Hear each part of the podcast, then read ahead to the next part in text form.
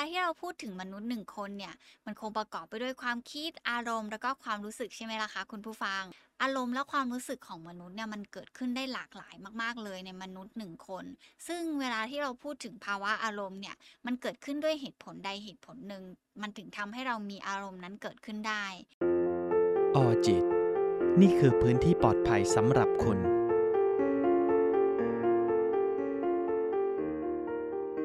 สวัสดีค่ะ ยินดีต้อนรับ เข้าสู่ออจิตพอดแคสต์วันนี้อยู่กับอีฟรัชดาพรศรีวิไลนักจิตวิทยาคลินิกค่ะ เวลาที่เราพูดถึงมนุษย์หนึ่งคนเนี่ย มันคงประกอบไปด้วยความคิดอารมณ์ แล้วก็ความรู้สึกใช่ไหมล่ะคะคุณผู้ฟัง แล้วถ้าเมื่อไหร่ก็ตามที่ตัวเราเองเลยซึ่งอารมณ์และความรู้สึกเนี่ย เราก็คงไม่ต่างไปจากหุ่นยนต์หนึ่งตัว แล้วถ้าเป็นแบบนั้นแล้วตัวเราคงเป็นคนที่เยือกเย็นแล้วก็ไม่น่าเข้าใกล้เอาสักทีเดียวเชียวแหละ อารมณ์และความรู้สึกของมนุษย์เนี่ยมันเกิดขึ้นได้หลากหลายมาก ๆเลยในมนุษย์หนึ่งคน ซึ่งมันเป็นเรื่องปกติและเป็นเรื่องธรรมชาติมาก ๆ ที่มนุษย์หนึ่งคนจะมีอารมณ์ได้อย่างหลากหลายนะคะ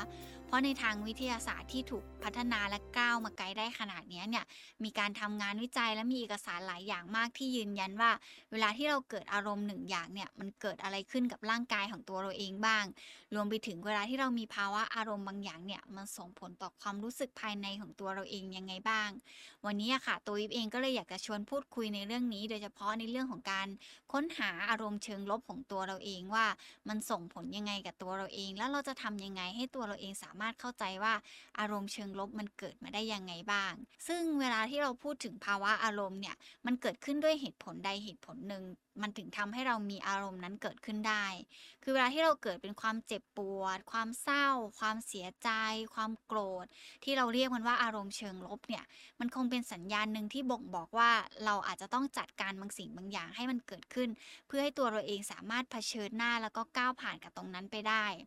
แต่ก็มีหลาย ๆ คนนะคะ คุณผู้ฟังที่เวลาที่เราเกิดเป็นอารมณ์ทางลบแล้ว เรารู้สึกว่าเราไม่อยากเจ็บปวด เราไม่อยากกลัว เรารู้สึกว่าเราไม่อยากจะเผชิญหน้ากับมัน แล้วใช้วิธีการในการหลีกเลี่ยงหลีกหนีในการเผชิญหน้ากับมัน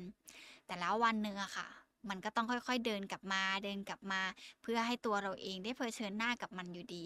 เวลามีสัญญาณเตือนในการที่จะทำให้เราอะเผชิญหน้ากับความเจ็บปวดตรงนั้นอะบางทีตัวเราเองนั่นแหละค่ะจะเกิดเป็นความทุกข์ใจ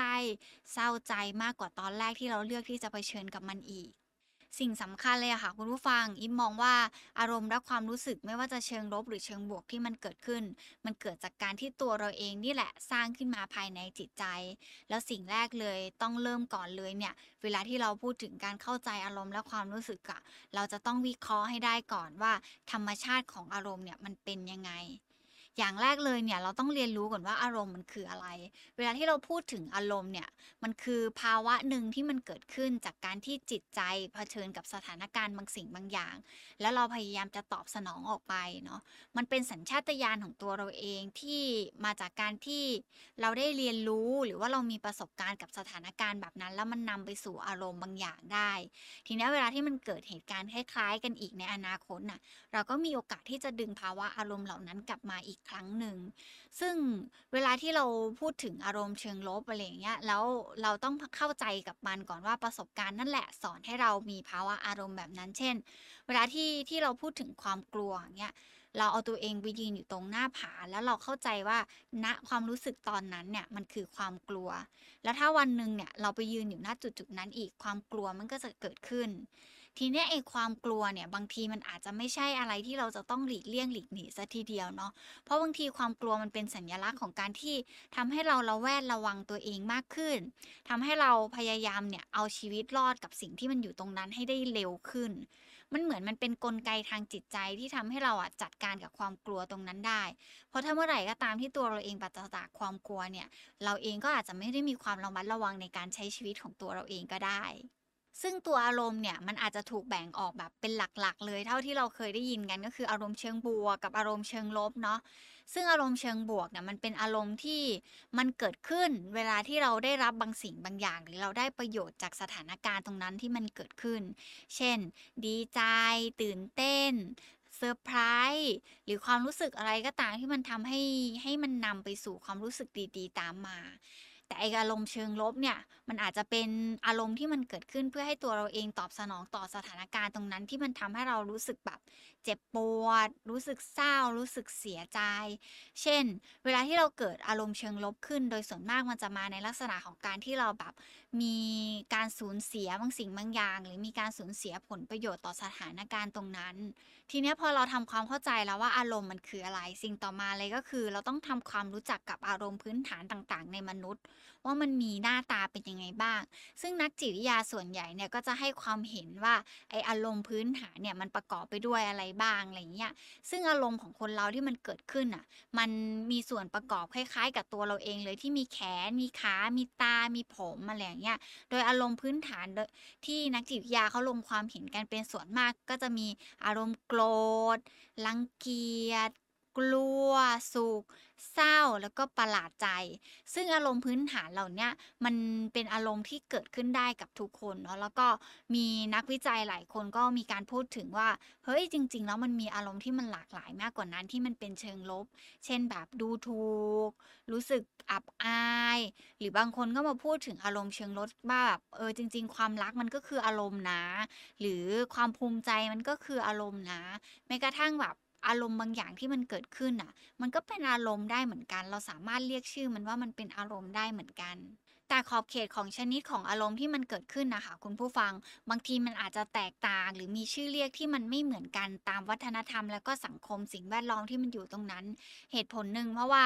ตัววัฒนธรรม ตัวสังคมที่มันหล่อหลอมเรามาเนี่ยในแต่ละพื้นที่ของประเทศหรือในแต่ละพื้นที่ของโลกเนี่ยก็มีวัฒนธรรมแล้วก็มีความเชื่อความคิดบางอย่างที่มันแตกต่างกัน เพราะฉะนั้นเวลาที่เราพูดถึงอารมณ์พื้นฐานเนี่ยมันจะต้องอิงกับเรื่องนี้ไปด้วยนะคะว่า ในสังคมและวัฒนธรรมเราเนี่ยมีการเรียกชื่ออารมณ์เหล่านั้นเป็นยังไงบ้าง ซึ่งในต่างประเทศเนี่ยมีการเรียกชื่อ แล้วก็มีการจัดกลุ่มก้อนของความรู้สึกของอารมณ์เนี่ยไว้ค่อนข้างหลากหลายมาก ๆเลย แต่ในประเทศไทยอาจจะมีคำแค่ไม่กี่คำในการเรียกชื่อตรงนั้น อย่างที่บอกไปอะค่ะว่าจริง ๆ แล้วอารมณ์พื้นฐานของมนุษย์เรามันประกอบไปด้วยอะไรบ้าง ซึ่งหลังจากที่เรารู้แล้วว่าอารมณ์คืออะไร มันประกอบไปด้วยอะไรบ้าง และไออารมณ์พื้นฐานของเรามันเป็นยังไงบ้าง สิ่งต่อมาเลยก็คือต้องเข้าใจก่อนว่า อารมณ์อะมันมีบทบาทยังไงกับตัวเราเองบ้าง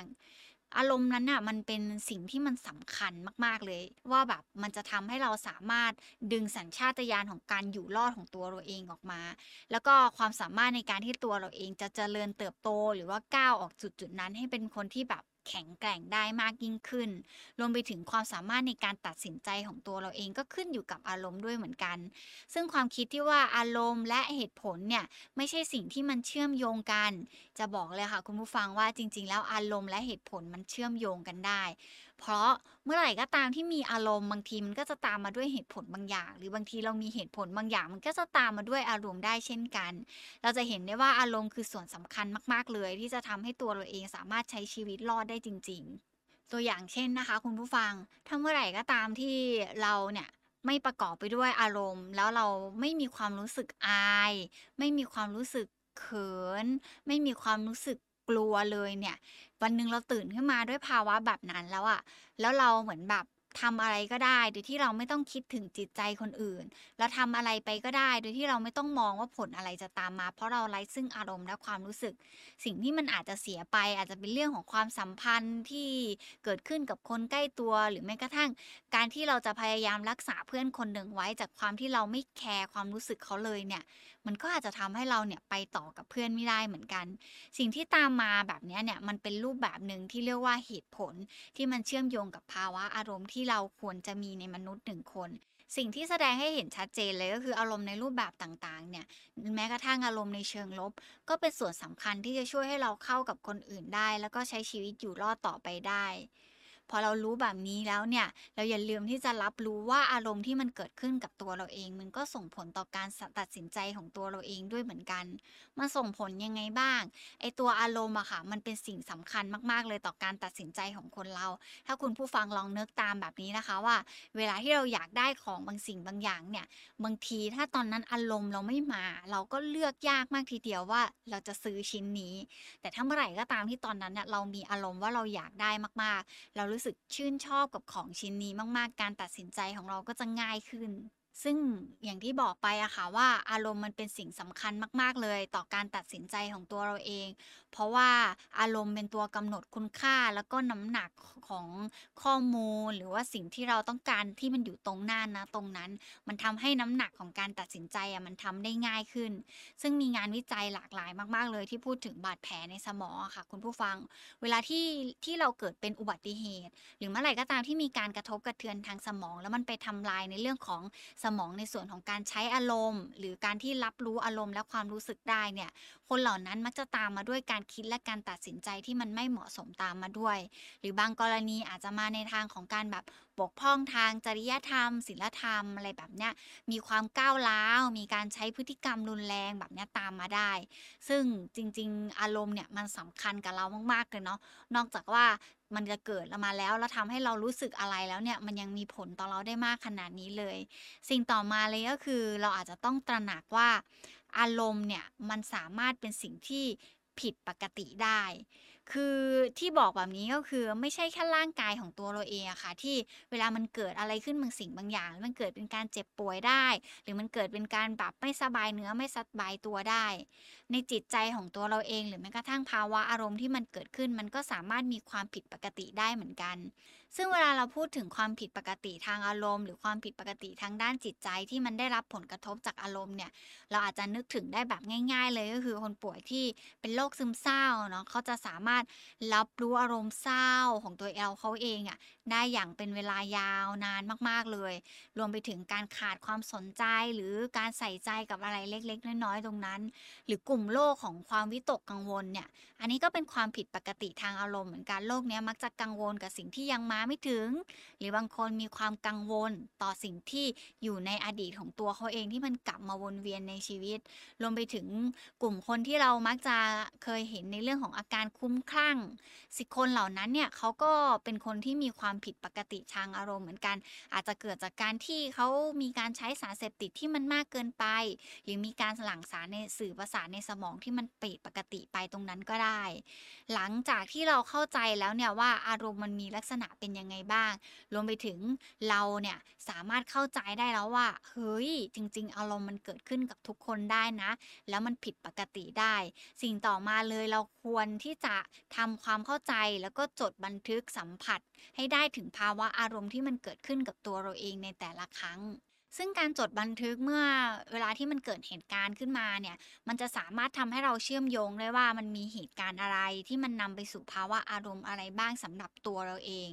ที่ใช้คำว่าตัวเราเองเนี่ย เพราะว่าคุณผู้ฟังในแต่ละคนก็จะมีประสบการณ์ มีการเรียนรู้ มีการรับสัมผัสที่มันแตกต่างกัน เพราะฉะนั้นแม้มันเกิดในเหตุการณ์เดียวกัน มันก็ไม่ได้แปลว่าตัวเราทุกคนเนี่ยจะเกิดเป็นอารมณ์เดียวกันก็ได้ ซึ่งเวลาที่เราสัมผัสได้ถึงอารมณ์และรับรู้แล้วก็เข้าใจได้ว่าอารมณ์มันเป็นแบบไหน เราอาจจะค่อยๆบันทึกกับตัวเราเอง แล้วก็ค่อยๆทำความเข้าใจต่อไปว่าไออารมณ์พวกนั้นน่ะมันเกี่ยวข้องยังไงกับตัวตนของตัวเราเองบ้าง แล้วเพื่อที่เราจะได้เรียนรู้รูปแบบของอารมณ์ตัวเราเองได้ชัดเจน แล้วก็เจาะจงได้มากขึ้นว่าสถานการณ์ไหนมันไปกระตุ้นอารมณ์อะไรของตัวเราเองบ้าง รวมไปถึงเรียนรู้ว่าอะไรในชีวิตที่มันแบบไปกระตุ้นทำให้อารมณ์เหล่านั้น มันมักจะผุดขึ้นมาอยู่เสมอๆเลย คุณผู้ฟังอาจจะต้องค่อยๆ จดบันทึกแล้วก็ เข้าถึงอารมณ์ของตัวเองให้ได้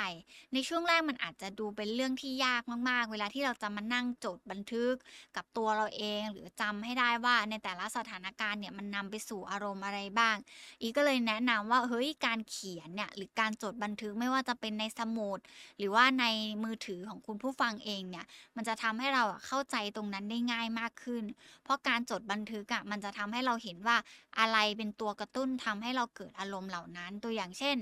บางทีเวลาที่เราโกรธ แล้วเราสามารถรับรู้ได้ว่ามันคืออารมณ์โกรธเนี่ย เราอาจจะมองต่อไปได้ก็ได้ว่าเฮ้ยอารมณ์โกรธตรงนั้นน่ะมันมาจากสถานการณ์อะไร เช่นแบบเราไปต่อแถวซื้อของแบบนานมากๆแบบเกิน 15 นาที แล้วก็เหมือนเรายืนต่อคิวอยู่แบบนั้นน่ะ แล้วก็มีคนหนึ่งแบบฟืดแซงเรามา ตัวเราเองก็อาจจะแบบเฮ้ยคิดขึ้นมาก่อนว่า เพราะอะไรเขาทำแบบนี้ แต่สิ่งที่มันเกิดขึ้นเลยก็คือ ตัวเราเองต้องทำความเข้าใจต่อด้วยว่า อารมณ์อะไรที่ตามมาด้วยความคิดตรงนั้นของตัวเราเอง ซึ่งเวลาที่เราโดนกระทำแบบนั้นอะมันก็จะนำมาสู่อารมณ์เชิงลบกับตัวเราเองได้เหมือนกัน หรือบางทีเราสามารถเอาข้อมูลที่ตัวเราเองจดบันทึกตรงนั้นน่ะ มาช่วยเพิ่มหรือลด อารมณ์ที่เรารู้สึกว่าเราไม่อยากมีมันจังเลย หรือเรารู้สึกว่า เฮ้ยมันมีแล้วมันกระทบกับตัวเราเองมาก ๆ เนี่ย เราอยากจะปรับตรงนี้ลง หรืออยากจะเปลี่ยนให้มันมีน้อยลงในตัวเราเอง ก่อนที่เราจะปรับลดหรือว่าทำอะไรกับตัวเราเองได้ เราต้องเข้าใจก่อนว่าอะไรที่เป็นตัวกระตุ้นหรือเหตุการณ์อะไรที่มันเป็นสาเหตุที่ทำให้เรามีอารมณ์เชิงลบเหล่านั้น เพราะฉะนั้นการจดบันทึกมันจึงเป็นตัวหนึ่งที่สามารถช่วยให้ตัวเราเองสามารถเข้าใจอะไรตรงนั้นได้มากขึ้น ตัวอย่างเช่นนะคะ คุณผู้ฟัง เวลาที่เราจดบันทึกเนี่ยอาจจะจดแม้กระทั่งเหตุการณ์ อารมณ์ที่มันตามมา แล้วลองให้คะแนนอารมณ์ของตัวเองด้วยก็ได้ค่ะว่า เวลาที่มันเกิดเหตุการณ์นี้แล้วอะ มันทำให้เรามีอารมณ์อะไรเกิดขึ้นแล้วมันอยู่ในระดับอะไร อย่างเมื่อสักครู่ที่อีฟยกตัวอย่างไปใช่ไหมล่ะคะว่าเออเวลาที่มีคนมาแซงคิวในขณะที่เราต่อคิวมายาวนานมากเนี่ยเรารู้สึกโกรธมากเลยไอความโกรธของการถูกแซงคิวอะให้สักหก แต่ถ้าเมื่อไหร่ก็ตามที่ขับรถอยู่บนท้องถนนเนี่ย แล้วมีคนมาปาดหน้าฟืดโกรธเหมือนกัน แต่เหตุการณ์นั้นมันทำให้โกรธแปดเนี่ยเป็นการให้คะแนนกับอารมณ์ต่อสถานการณ์ตรงนั้นของตัวเราเองด้วย มันถึงจะนำมาในการที่เราจะเข้าใจได้ว่าเหตุการณ์แบบไหนที่มันทำให้เราเกิดเป็นอารมณ์เชิงลบได้รุนแรง หรือว่าอารมณ์ที่มันเกิดขึ้นเนี่ยอันไหนที่มันเบาบางที่สุด การทำความเข้าใจความรู้สึกของตัวเราเองเนี่ย โดยเฉพาะเวลาที่มันเกิดอารมณ์เชิงลบ แล้วมันก่อตัวขึ้นมาในตัวเรา การพยายามทำความเข้าใจ อารมณ์ที่เกิดขึ้นในตัวเราเอง จะช่วยให้เราสามารถดูแลอารมณ์และความรู้สึกของตัวเราเองให้ได้ดีขึ้น โดยอาจจะดูแบบ เป็นเรื่องที่แบบมันง่ายเนาะเวลาที่เราฟังแต่เวลาที่เราเอาไปปฏิบัติจริงๆเนี่ยอีฟเชื่อว่ามันต้องอาศัยการเรียนรู้ แล้วก็อาศัยความอดทนมากๆเลยทีเดียวล่ะค่ะ คุณผู้ฟัง เพราะกว่าเราจะเข้าใจและกว่าเราจะตระหนักได้ว่าเหตุการณ์อะไรบ้างที่มันเกิดขึ้นกับตัวเราเอง มันคงใช้ความพยายามในการนึกอยู่เหมือนกันใช่ไหมล่ะคะการทำความเข้าใจความรู้สึกของตัวเองเนี่ยโดยเฉพาะในเรื่องของอารมณ์ทางลบของตัวเราเองที่มันก่อขึ้นมาในตัวเราเอง เวลาที่เราพยายามทำความเข้าใจหาที่มาที่ไปเนี่ยมันจะช่วยทำให้ตัวเราเองกลับมาดูแลความรู้สึกของตัวเราเองได้ดีขึ้น เหตุการณ์อะไรที่มันไปกระตุ้นได้ง่าย ที่นำมาสู่อารมณ์เชิงลบ ตัวเราเองก็จะได้จัดการกับตรงนั้นให้ได้ดีขึ้น หรือใช้การแบบหยุดในการที่จะไปเผชิญกับเหตุการณ์ที่มันกระตุ้นอารมณ์เชิงลบของตัวเราเองได้ง่ายขึ้น ความคิดวนเวียนรอบๆ ที่มันเกิดขึ้นกับสถานการณ์ตรงนั้นน่ะ บางทีมันอาจจะเป็นตัวบอกเราก็ได้ว่าตัวเราเองกำลังคิดถึงเหตุการณ์นั้นซ้ำไปซ้ำมาจนนำมาสู่อารมณ์ทางลบหรือเปล่า และหากคุณผู้ฟังเป็นคนหนึ่งที่รู้สึกว่าตัวเองอยากมีความสุขเพิ่มมากขึ้น การกลับมาทำความเข้าใจอารมณ์ทางลบของตัวเราเอง สามารถหาที่มาที่ไปของสภาวะอารมณ์เชิงลบที่เกิดขึ้น และเรียนรู้วิธีการที่จะดูแลความรู้สึกเหล่านั้นของตัวเอง การสร้างความเข้าใจเกี่ยวกับอารมณ์ อาจจะช่วยทำให้คุณผู้ฟังมีพื้นฐานที่ดีมากขึ้น ในการที่จะอบรับความรู้สึกทางลบของตัวเราเอง วันนี้ขอบคุณมากๆเลยนะคะ ที่รับฟังไว้เจอกันใหม่ EP หน้า สวัสดีค่ะออจิต นี่คือพื้นที่ปลอดภัยสำหรับคุณ